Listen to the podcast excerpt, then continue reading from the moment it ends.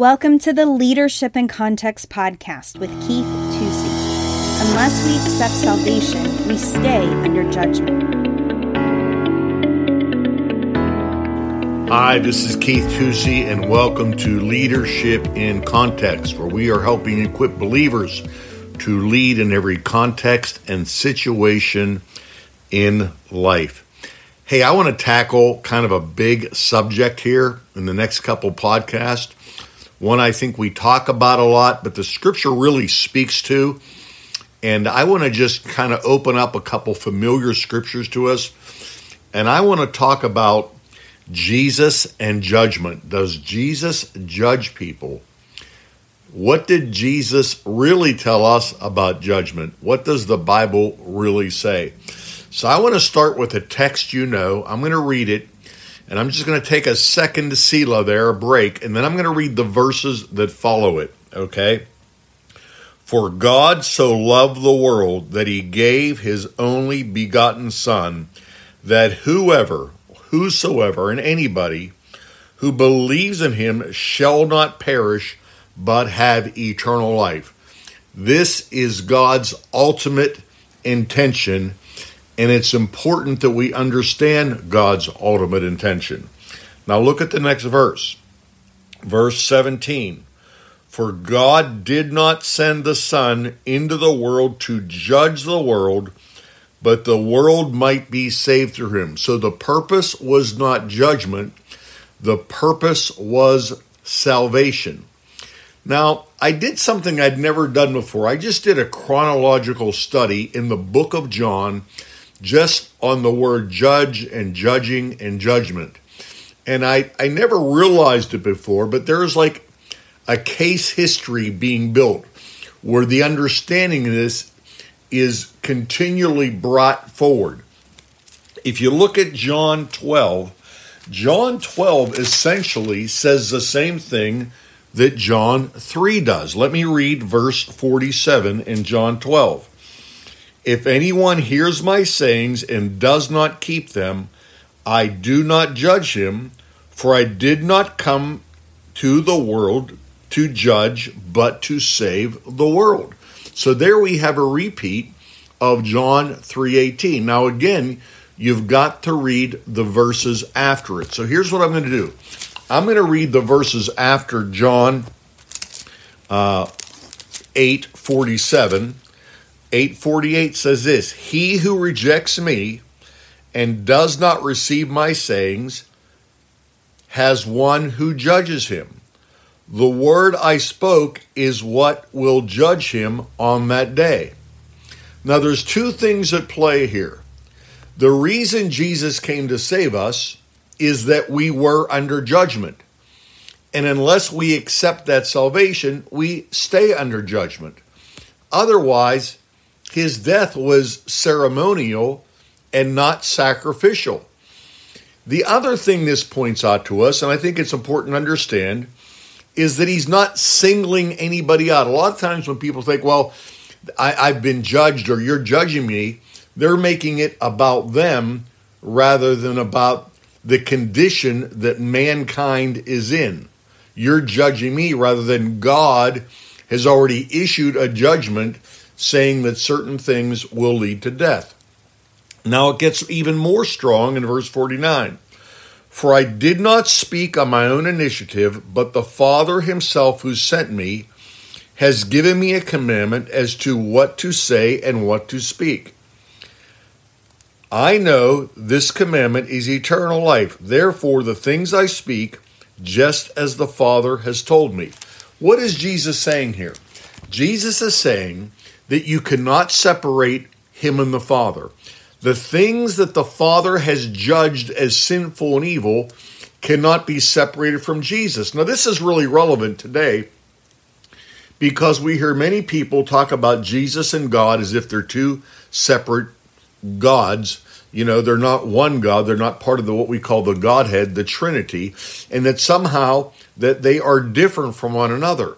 But when Jesus speaks about judgment, every time he makes it clear that he and the Father are one. his mission was not to bring judgment, his mis- mission was to break the judgment that was over us. But if people do not receive that mission, they stay under the judgment. Let's go back to John, the third chapter. We read verse 18 that it was not his intention to judge the world, but that the world, or no, we didn't read verse 18, so let me read it to you. He who believes in him is not judged. How do you get out of being judged? By believing in him. What do you have to do to believe in Jesus? I want you to ask this, answer yourself this question. Do you believe he's the historical figure? Uh, do, can you even believe in a, in a historical resurrection and not be saved? I think you can. When we believe in Jesus according to the scriptures, we are believing that we are under judgment, i.e., I am a sinner. I need to be saved. I am lost without God. No amount of good works can take the place of what Jesus did through death, suffering, and resurrection. So he says, He who believes in him is not judged, but he who does not believe has already been judged. That was the message of Jesus that there was a judgment on the earth, and Jesus came to redeem us from that judgment. It says he is judged already because he has not believed in the name of the only begotten Son of God. In other words, he's not believed in his need for forgiveness. If a person does not know they need to be forgiven, then Jesus is just an historical figure at best. Okay? If people do not believe they're under judgment, they have no sense of joy of having that judgment removed from them.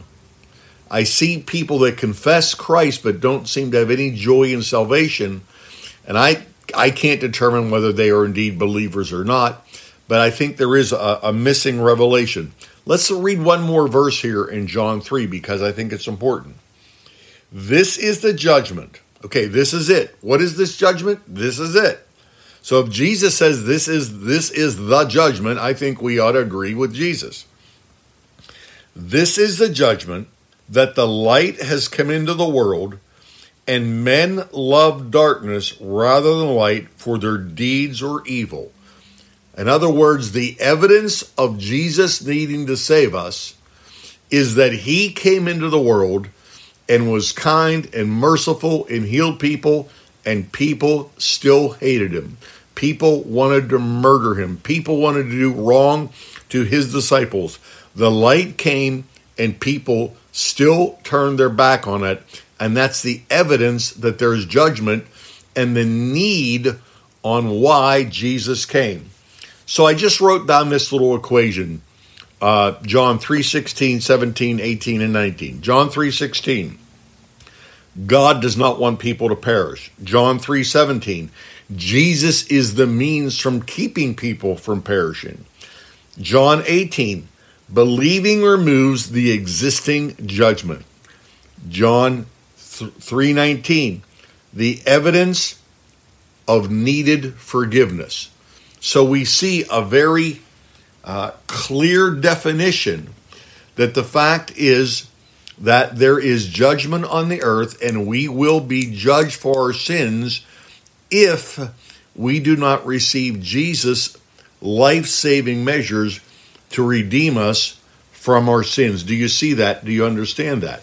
Now, let's go back to John 12. Now, the reason I'm focusing on John 12 and John 3:16, John 3 is the first time that judgment comes in in John, and John 12 is the last time. And there, there are other passages that uh, I want to cover in another podcast with you. And so you kind of have the chronological, uh, you know, the 30,000 foot view of what's happening here. But the message is very consistent. Again, John 12 47. If anyone hears my sayings and does not keep them, I do not judge him, for I did not come to judge a world, but to save the world. But then in the next verse, he who rejects me and does not receive my sayings has the one who judges him. The word I spoke is what will judge him on the last day. And why would Jesus' words on the last day judge him? For I did not speak of my own initiative, but the Father himself who sent me has given me a commandment as to what to say and what to speak. The oneness of Jesus and the Father is central to understanding the nature of judgment and even more so understanding what we call the propitiation or the atonement of Jesus becoming the judgment. Jesus became your judgment. Every accusation that has been armed against you, that is aimed against you, Jesus took the penalty. He pleaded guilty for us, but we must hide behind the cross in order not to be seen that the blood of Jesus Christ would cover us. Does God still feel, if you could use that word about God, feel, does God still mandate that people must be forgiven from their evil nature that have a relationship with God? Yes. Does God have one plan to do that? Yes, his name is Jesus Christ. Did Jesus come to condemn people? No. But he did come to reveal that people were already condemned or already judged. So that becomes part of preaching the gospel. It's what we call the ministry of reconciliation found in 2 Corinthians 5. And we, will look at that in our next podcast. Hey, this is Keith Tusey, just wanting you to really be believing in the context of scriptures and understanding what is at play and what is going on in our culture and trying to separate the Father and the Son.